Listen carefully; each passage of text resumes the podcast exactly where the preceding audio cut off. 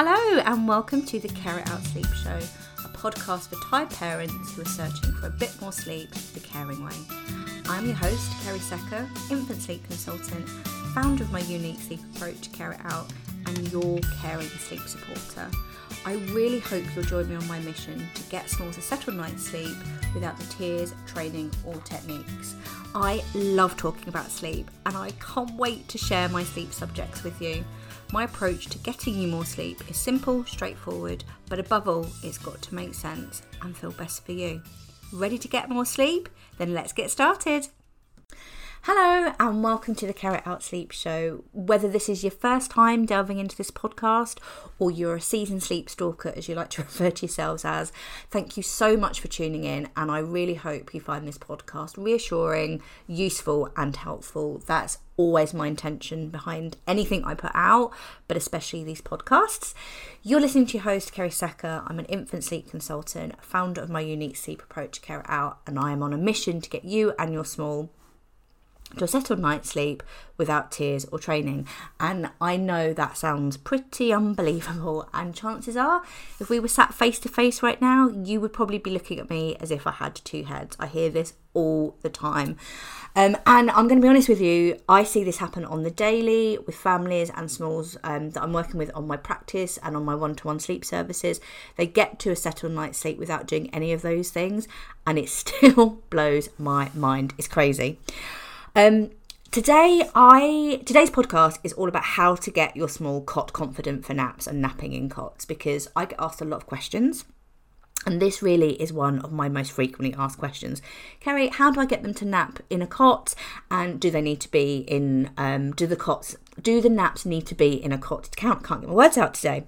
So, what I thought, before we get started, actually, that's a really good place to start. And I just want to be very, very clear where I stand on not cot naps on my approach because 100% naps don't need to be in a cot to count on my approach. Yep, yeah, that right. That often comes as a bit of a shock. Naps don't need to be in a cot to count. And I'm not saying it's impossible because if I've learned anything from working with lots of families and lots of babies and lots of children over the years is nothing is impossible. But hand on heart, when I'm working with families, I've never come back and changed how they go to sleep for their naps or where they're napping in order to get them to um, more settled at bedtime and to a more settled night's sleep overnight either. How they go down for naps and where they sleep for naps are two completely different things. Yes, everything is linked with the baby. So going to the toilet, diet, food, sleep, behavior and in sleep everything is linked which is why i look at everything together my hope approach is very holistic um, but naps and bedtime are completely different things completely different things and i've worked with hundreds of babies that nap in a pram, in a sling, or they co sleep for naps and then go into their cot at night time and have a settled night's sleep, and vice versa. So, my approach to this is 100% naps don't need to be in a cot to count. I think there's a lot of pressure to get naps in a cot, and it doesn't always work for day to day life. And there's no right or wrong when it comes to naps. So, if you're napping in a sling, if your smalls are napping in a sling, in a pram, on you, you're co sleeping, as long as it's done safely then absolutely, if it's working for you, all is well.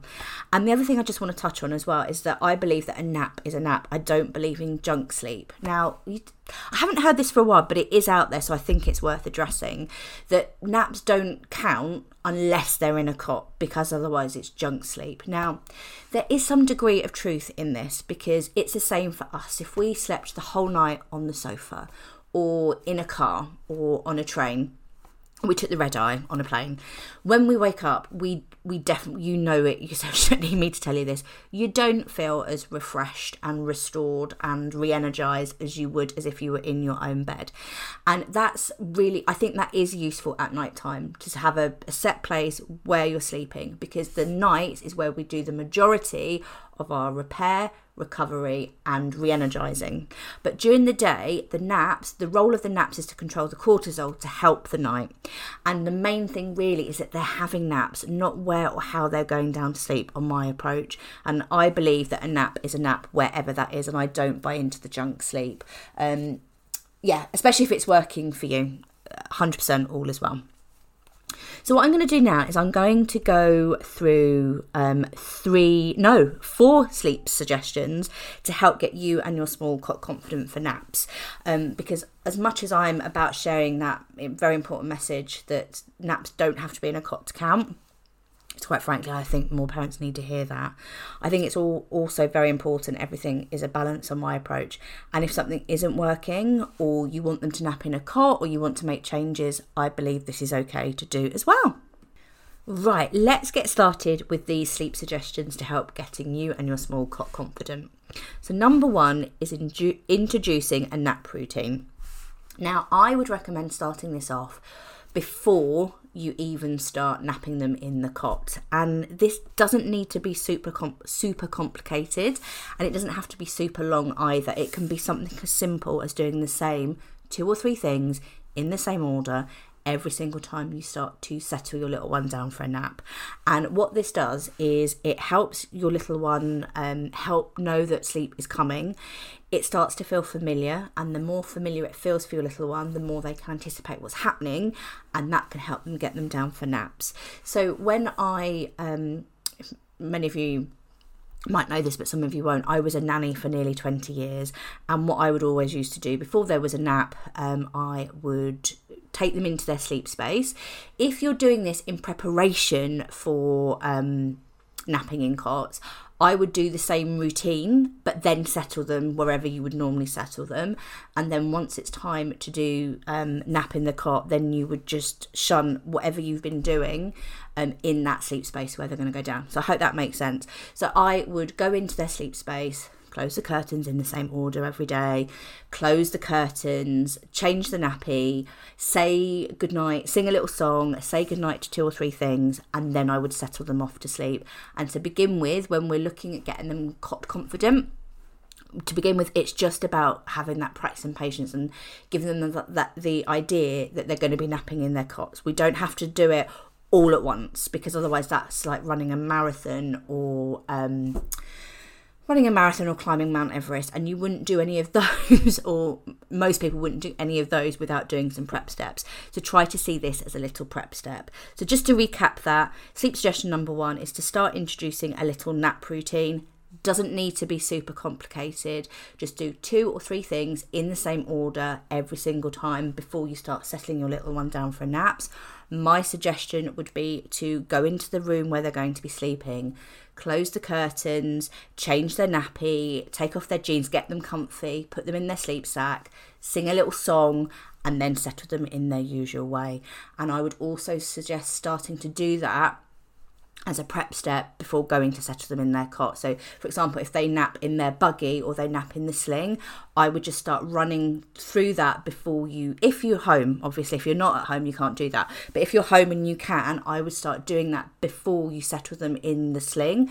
And then once you've got that routine um, in place, then you can move on to the next step, getting them into the cot.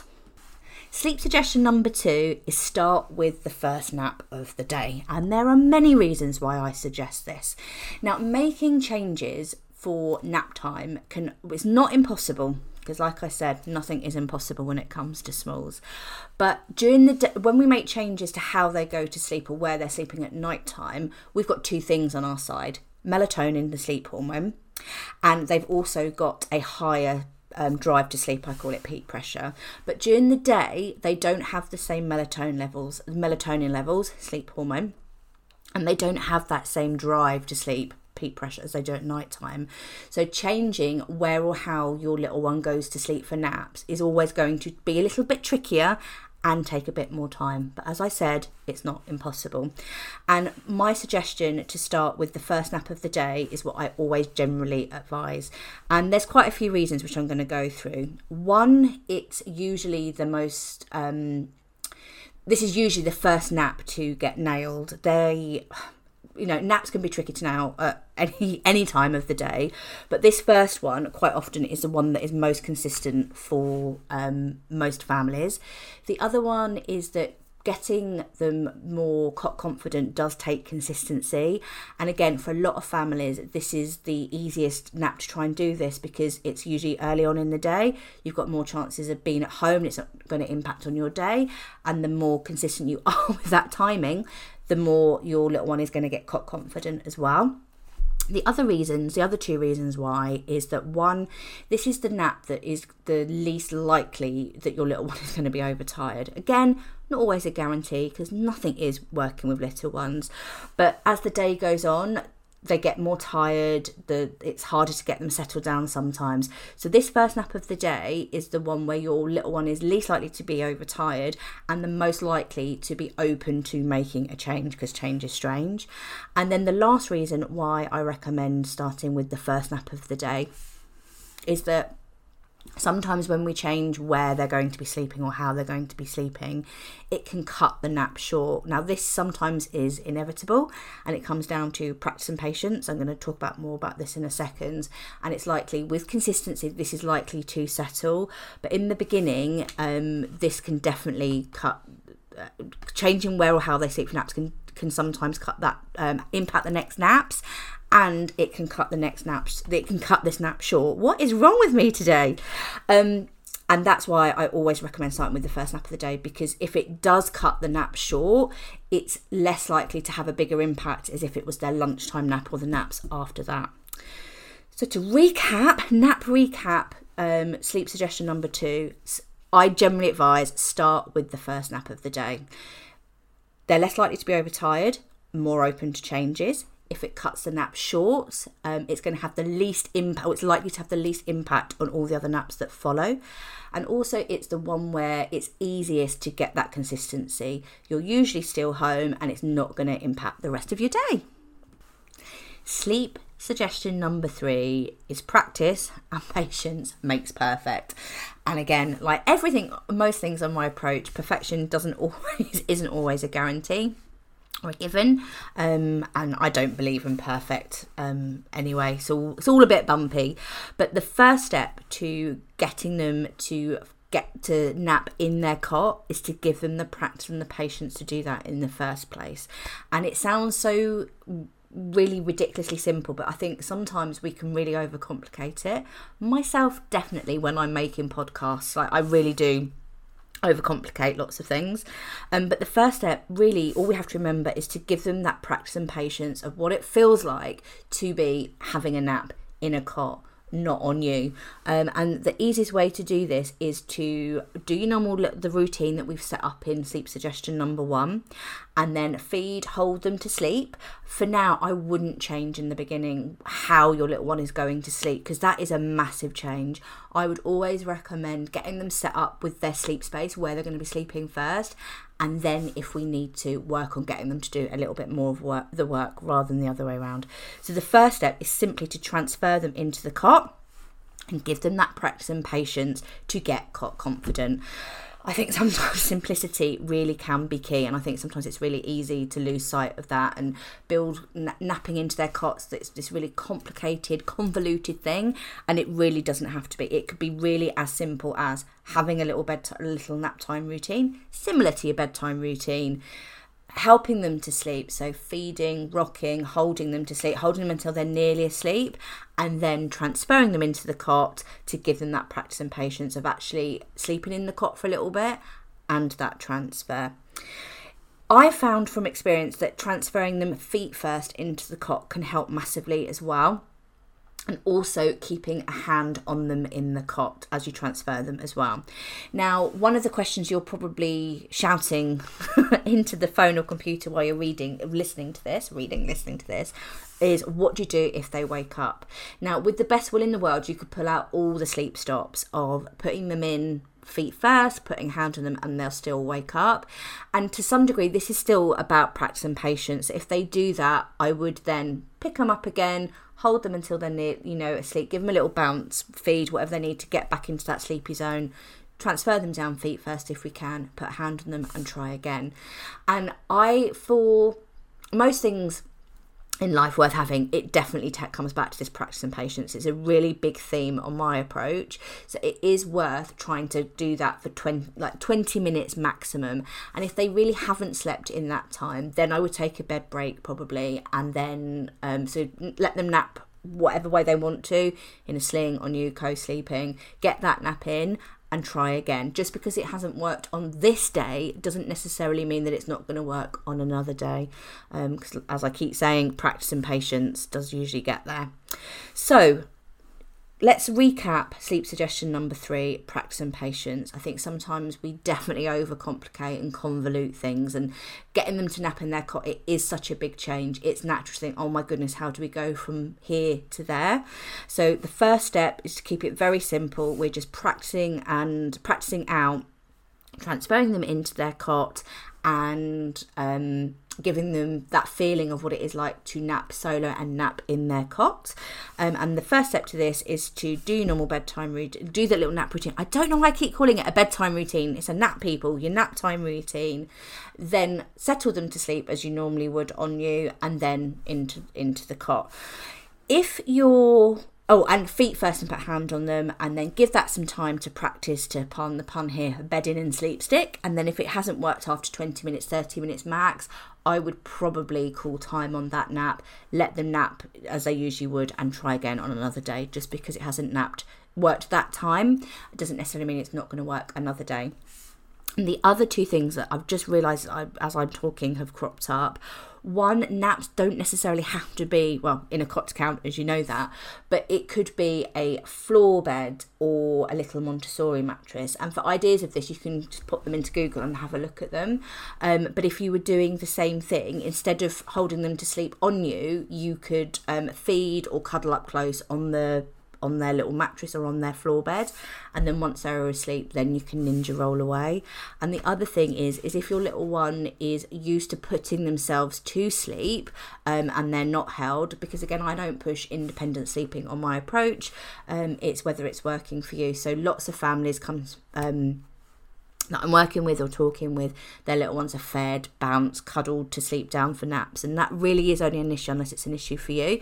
But some will be putting themselves to sleep by themselves. And if you start then trying to rock them off to sleep or feed them off to sleep, that doesn't always work because that's not actually what they need to get to sleep and then they're going to get they're going to start getting frustrated with you because you're not giving them what they want and they are going to start getting you're going to get frustrated with them because you're not doing what they think they want so if your little one is um, used to falling asleep by themselves, I would bypass that that practice and patience step.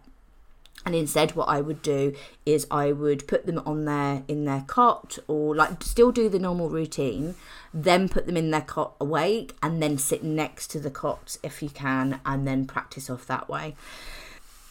Last sleep suggestion, sleep suggestion number four, reducing support if needed. Now, for some, probably the majority of families that small families and smalls that I work with, just by transferring them into the cot, they do a decent nap in in the cot and we don't have to do it. And we don't have to do anything else. We don't have to work on how the little one is going down. But sometimes putting them holding them to sleep feeding them to sleep then put then transferring them into the cart it can sometimes not always it can um, cut that nap short. So sometimes the last step then is that once we've got them we've got the routine set up we're giving them the practice and we start so we've got the routine set up we're starting with the first nap of the day we're giving them that practice and patience to transfer and go into the cart the next step is to reduce that support if if needed in order to um, lengthen the nap. But before i go how to do that or your starting point, it's really, really important that I do not push independent sleeping for naps or bedtime. And if your little one is having an goes into their um, cot for their nap, they're having a good nap, they're waking up refreshed, then we don't need to change anything. If it's working for you, all is well. However, if it isn't, they're waking up after 10 minutes, it's cutting the nap short, it's impacting everything. The next steps would be to very, very slowly start to reduce that support if needed. And but my whole approach with this again is tiny tweaks over time. It's unrealistic to, especially when in the beginning when we're trying to get them cot confident, thinking to myself or yourself that you've got to get them into their cot by themselves and out of the room.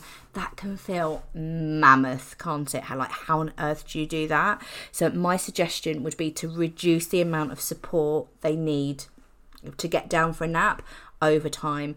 And the way I do that is to make one change at a time for three or four days and then move on to the other one. So, for example, if you were feeding your little one down for a nap, what I would I would do is bring that um, the feed earlier up their nap routine. So maybe just as you go into the bedroom or their their their sleep space. So go in, curtains, feed, um, say goodnight, sing a song, sleeping bag on, into the cot, hold them, and then into the cot. And then once they can do that, then you can work on the next step. If they need rocking, I would start by rocking them off very, very slowly. Um, not rocking them off very slowly, just gradually reduce the rocking over time until they are being healthy in your arms, and then you can go on to the next the next step, getting them into their cart. And then finally, I think I've done rocking, I've done feeding, and the feeding you can do that whether that's breast or bottle. Um, you can they absolutely both apply to both. Um, then I've done the rocking, just get them to the point where you can hold them to sleep in your ha- in your arms, and then after that, then you can very slowly start practicing getting them into their cot a little bit more awake. And again, it's really try to keep it really simple rather than thinking they've got to do it all at once. Hold them until they're almost asleep, not quite. Put them into the cart just before they fall asleep, put hand on them, give them that practice and patience to, to stick into the cot and for it to bed in. If they wake, pick them straight back up, hold until they're almost asleep again, but not quite, put them back down. That really is a starting point. Changing how they go down for a nap or bedtime, um, it it can be done it's not impossible it can be done but there's so many different things to it and this is something that generally i would need a one-to-one with because i really do need to know what's going on, how your little one is getting down, what are they behaving like in the run up to their nap. Um, it varies. There's patterns, but it varies enormously from baby to baby or small to small. So they are. Um, that's a really good starting point. Is to very very gradually reduce the amount of time. Not the amount of time, the amount of support that they need. So sleep suggestion number four is to if we need to is gradually reduce the amount of support. And as i said before you don't have to my whole approach isn't about pushing them to fall asleep by themselves. I don't believe in self-soothing or self-settling. But sometimes um, how they go to sleep especially for nap can impact the naps um, and cut them short. But if they if it's all working for you so they're going down nicely for their nap they're having a nap in their cot uh, they're waking up ready to go restored on to the next lap you don't need to do anything. But if you want to move away for whatever reason um, what they're needing at nap time to get to sleep or it's not it's cutting the nap short my suggestion would be to reduce the amount of support they get to they, that they get to sleep but over time make tiny tweaks over time so the first step is if they go if they're feeding all the way to sleep would be to get to the point where you're holding them all the way to sleep so you move the feed whether that's breast or bottle up the routine hold to sleep. If that doesn't work, then um, then once that not if that doesn't work, then once that's done, then you can work on um, moving from rocking to sleep. So instead of going all the way from rocking to in the cot,